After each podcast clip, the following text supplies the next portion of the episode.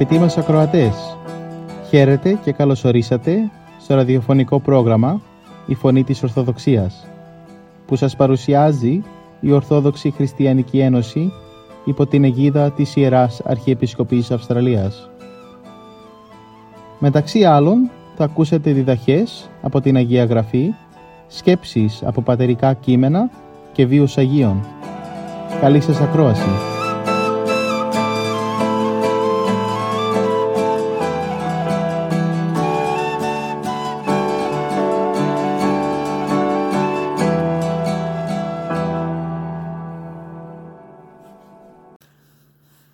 Το Ευαγγέλιο αυτής της Κυριακής, αγαπητοί αδελφοί ακροατές, αναφέρεται στη θαυματουργική θεραπεία του παιδιού που έγινε από τον Κύριο μετά τη μεταμόρφωση. Την Κυριακή που μας πέρασε, 6 Αυγούστου, είχαμε την Κυριακή της Μεταμορφώσεως και η επομένη Κυριακή θα ακουστεί στις εκκλησιές μας το εξής Ευαγγέλιο σε απλή γλώσσα. Όταν ήλθαν προς το πλήθος, εννοεί τον Χριστό και τους τρεις μαθητές του που ήταν μαζί του, ένας άνθρωπος πλησίασε τον Χριστό, γονάτισε μπροστά του και του είπε «Κύριε, λυπήσου το παιδί μου που σεληνιάζεται και βασανίζεται. Πολλές φορές πέφτει στη φωτιά και πολλές φορές στο νερό. Και το έφερα στους μαθητές σου και αυτοί δεν μπόρεσαν να το γιατρέψουν.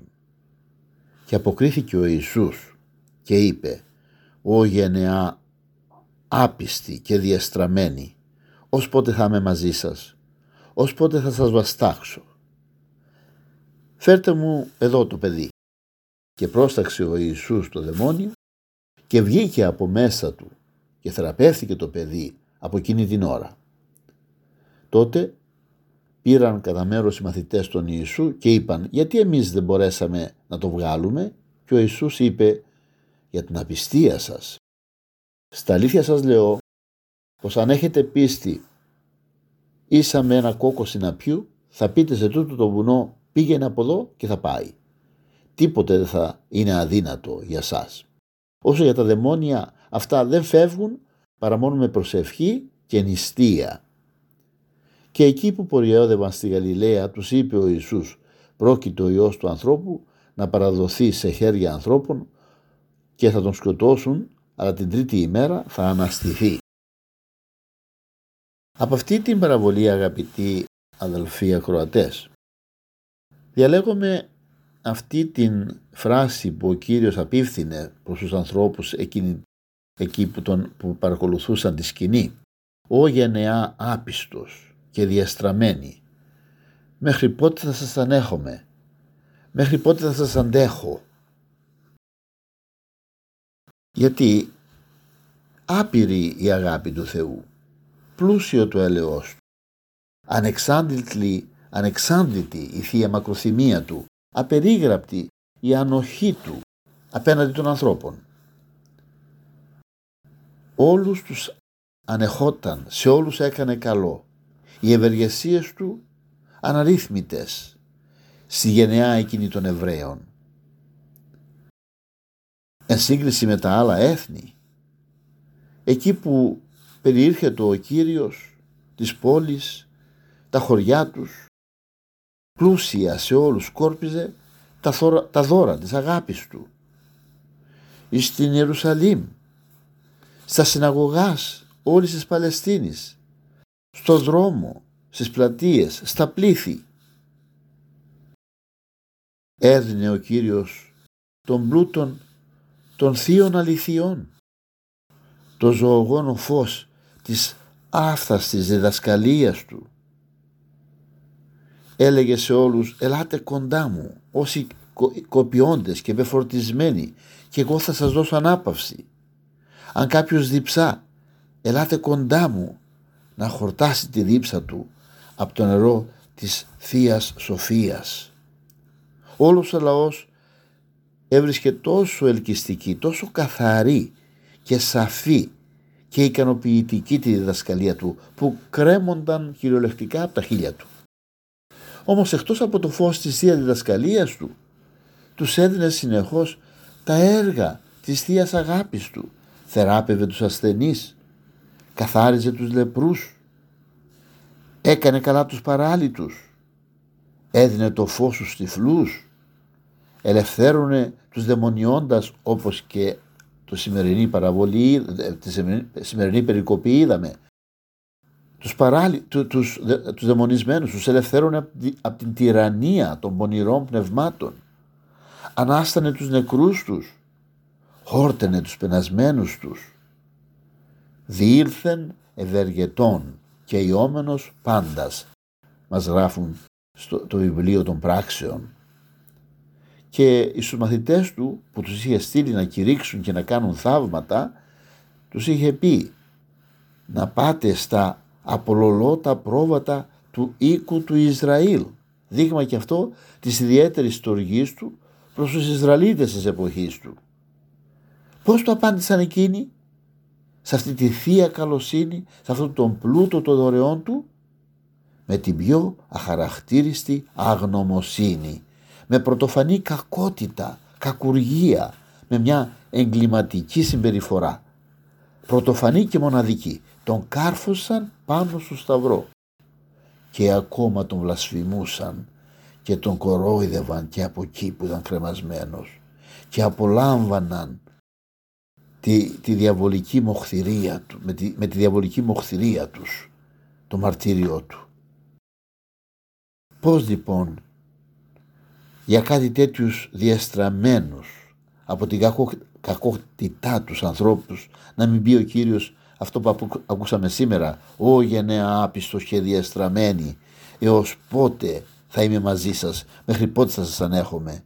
Η Θεία Αγάπη και Μακροθυμία όταν με κακότητα και πείσμα αποκρούεται υποχωρεί για να δώσει τη θέση της στη Θεία Δικαιοσύνη και τότε αλίμονο στον άνθρωπο γιατί είναι φοβερό να πέσει κανείς στα χέρια του ζωντανού Θεού όπως μας λέει ο Απόστολος Παύλος στην επιστολή του στους Εβραίους. Όμως αγαπητοί ακροατές, η αγάπη και η αγαθότητα του Θεού, η μακροθυμία του και του έλεος του δεν ήταν μόνο για τη γενεά τότε που ζούσε εκείνη την εποχή αλλά σε όλες τις γενναίες των ανθρώπων δίνει ο Κύριος ζούμε και εμείς τον 21ο αιώνα μέσα στον πλούτο των υλικών και πνευματικών του ευεργεσιών απολαμβάνουμε τις ανεκτήμητες δωρεές του γιατί όλους μας μας αγαπά και για όλους μας προνοεί και για τον κόσμο μας όλων προνοεί ο Κύριος. Συνεχώς αυτός εργάζεται. Βέβαια τα πτωχά μυαλά μας δεν μπορούν πλήρως να συλλάβουν αυτό το απροσμέτρητο βάθος και πλάτος της ακατάληπτης ποικιλίας του τι κάνει ο Θεός για μας. Ένα όμως αισθανόμαστε πολύ καλά ότι εργάζεται προσωπικά με άπειρη στοργή για τον καθένα μας. Μας προστατεύει από τους κινδύνους, μας προφυλάσσει από τους πειρασμούς του πονηρού, μας στέλνει τις υλικές δωρεές του για να συντηρηθούμε σε αυτή τη ζωή, μας φωτίζει το νου με τις μεγάλες αλήθειες της πίστης μας, μας στρέφει, μας ζωογονεί με τη χάρη των μυστηρίων, μας κατευθύνει, μας οδηγεί ο ίδιος στο δρόμο της σωτηρίας του και όπου πέφτουμε πάλι στέλνει τους αγγέλους του να μας σηκώσουν. Και το έλεος του ποτέ δεν μας εγκαταλείπει. Όπως πολύ ωραία το είπε ο Δαβίδ, το έλεος σου Κύριε, καταδιώξουμε πάσα στα σημέρα της ζωής μου. Σαν να στέλνει στο πίσω μας δηλαδή ο Θεός, ο Πατέρας μας ο ουράνιος, το έλεος του να μας κυνηγά το έλεος του για να μπορέσει να μας βοηθήσει γιατί είναι μακρόθυμος και πολύ έλεος. Γι' αυτό αδελφοί μου πρέπει να προσέξουμε πάρα πολύ να μην αδιαφορήσουμε απέναντι αυτής της θείας μακροθυμίας, να μην ρυφθούμε στον δρόμο των παραβάσεων και σκληρινθεί και δική μας η καρδιά, όπως λέει ο Απόστολος Παύλος, απάτη της αμαρτίας, γιατί ο διάβολος μας παρέσυρε. Λέει ο Απόστολος Παύλος ότι εσύ θα ξεφύγεις στη δίκαιη κρίση και καταδίκη σου από μέρους του Θεού παραξηγώντας τη μακροθυμία του και τι, πώς το εξηγεί ο Απόστολος Παύλος; Αν μας μακροθυμεί ο Θεός είναι διότι μας δίνει καιρό να μετανοήσουμε.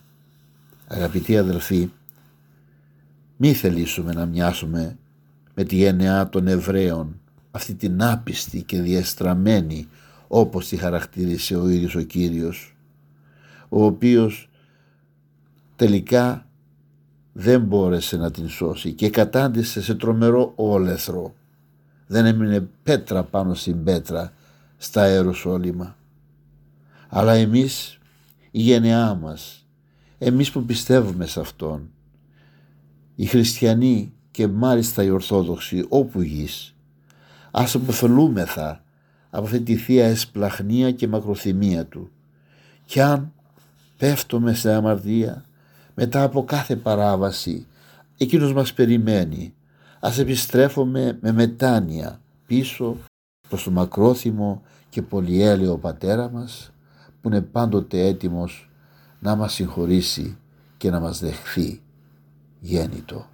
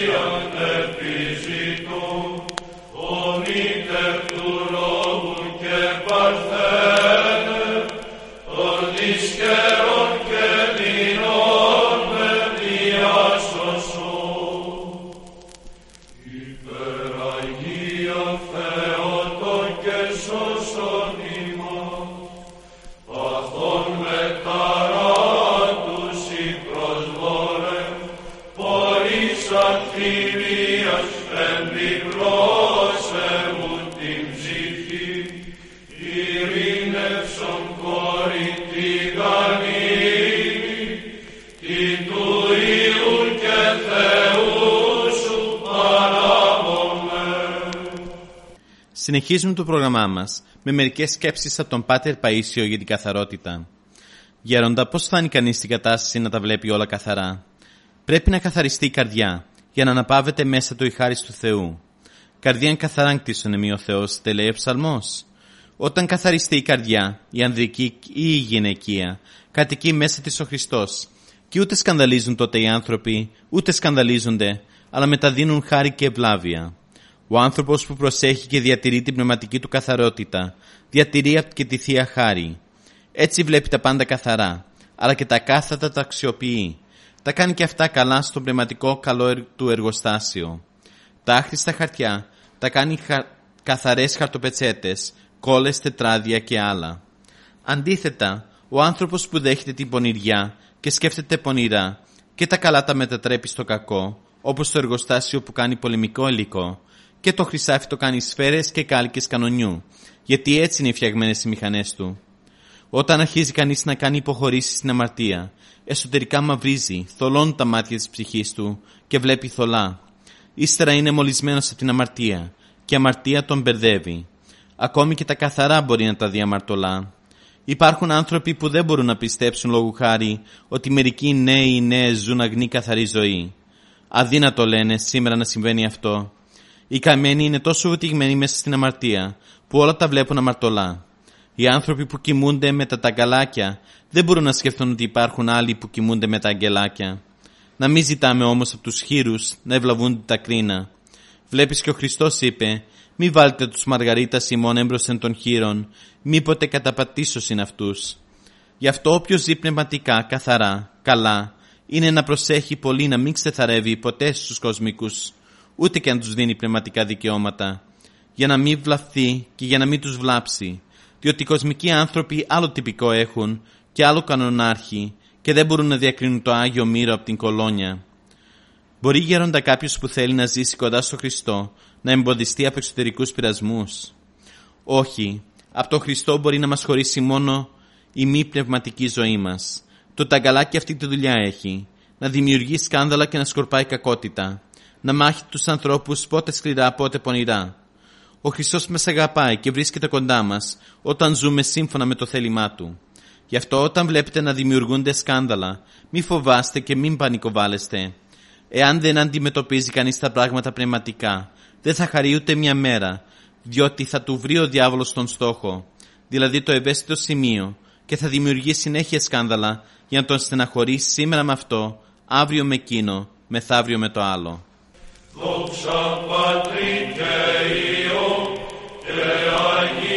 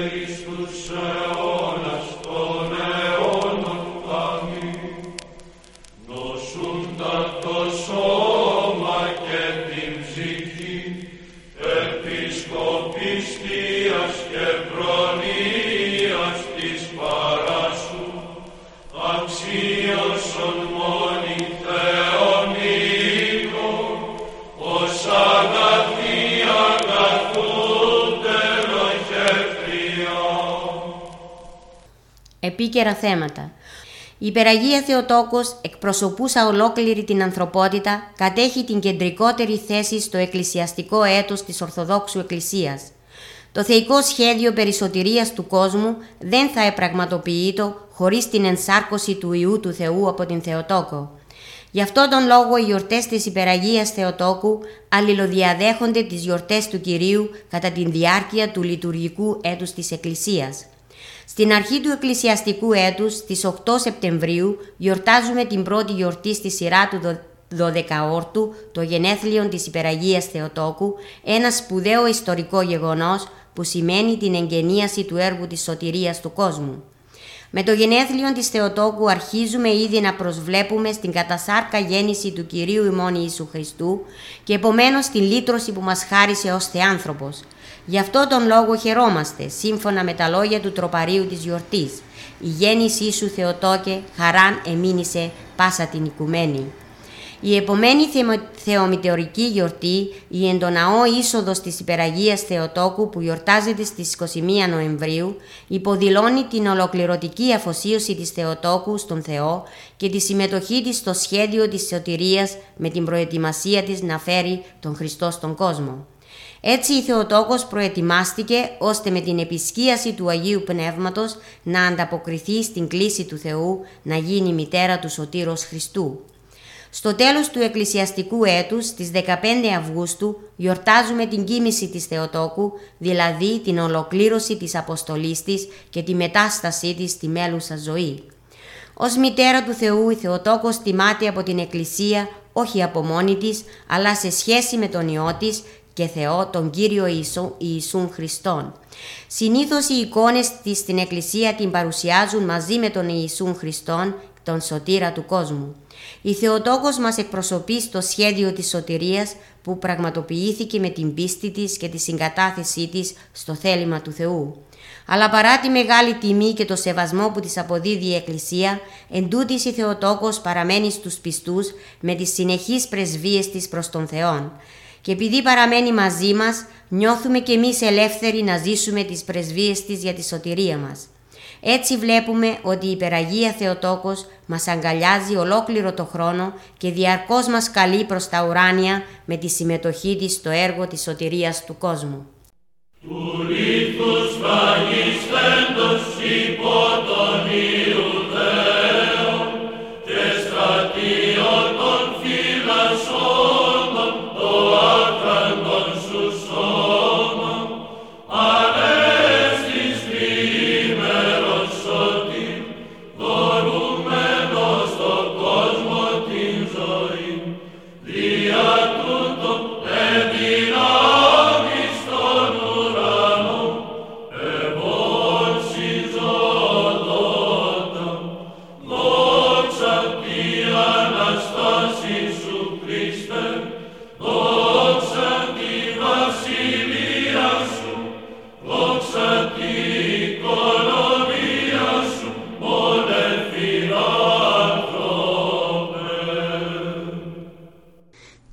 αγαπητοί ακροατές θα ακούσουμε λίγες σκέψεις από τον πατέρα Παΐσιο πώς ο Θεός πάντα μας υπομένει.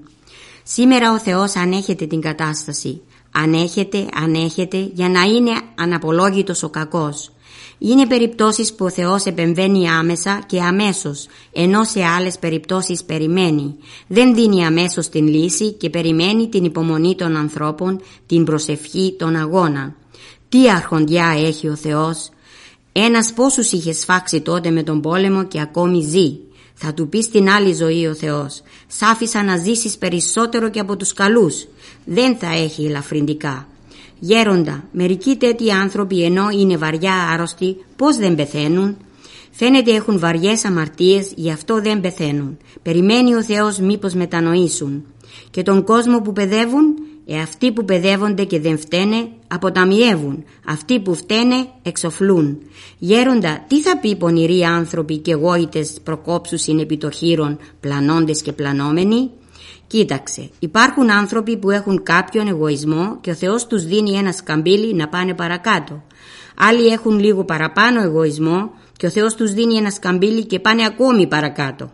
Αυτούς όμως που έχουν εωσφορική υπερηφάνεια, ο Θεός τους αφήνει. Μπορεί να φαίνεται ότι κάνουν προκοπή, αλλά τι προκοπή είναι αυτή; Μαύρη προκοπή και μετά δεν πέφτουν απλώς κάτω, αλλά πέφτουν κατευθείαν στο βάραθρο. Ο Θεός να φυλάει.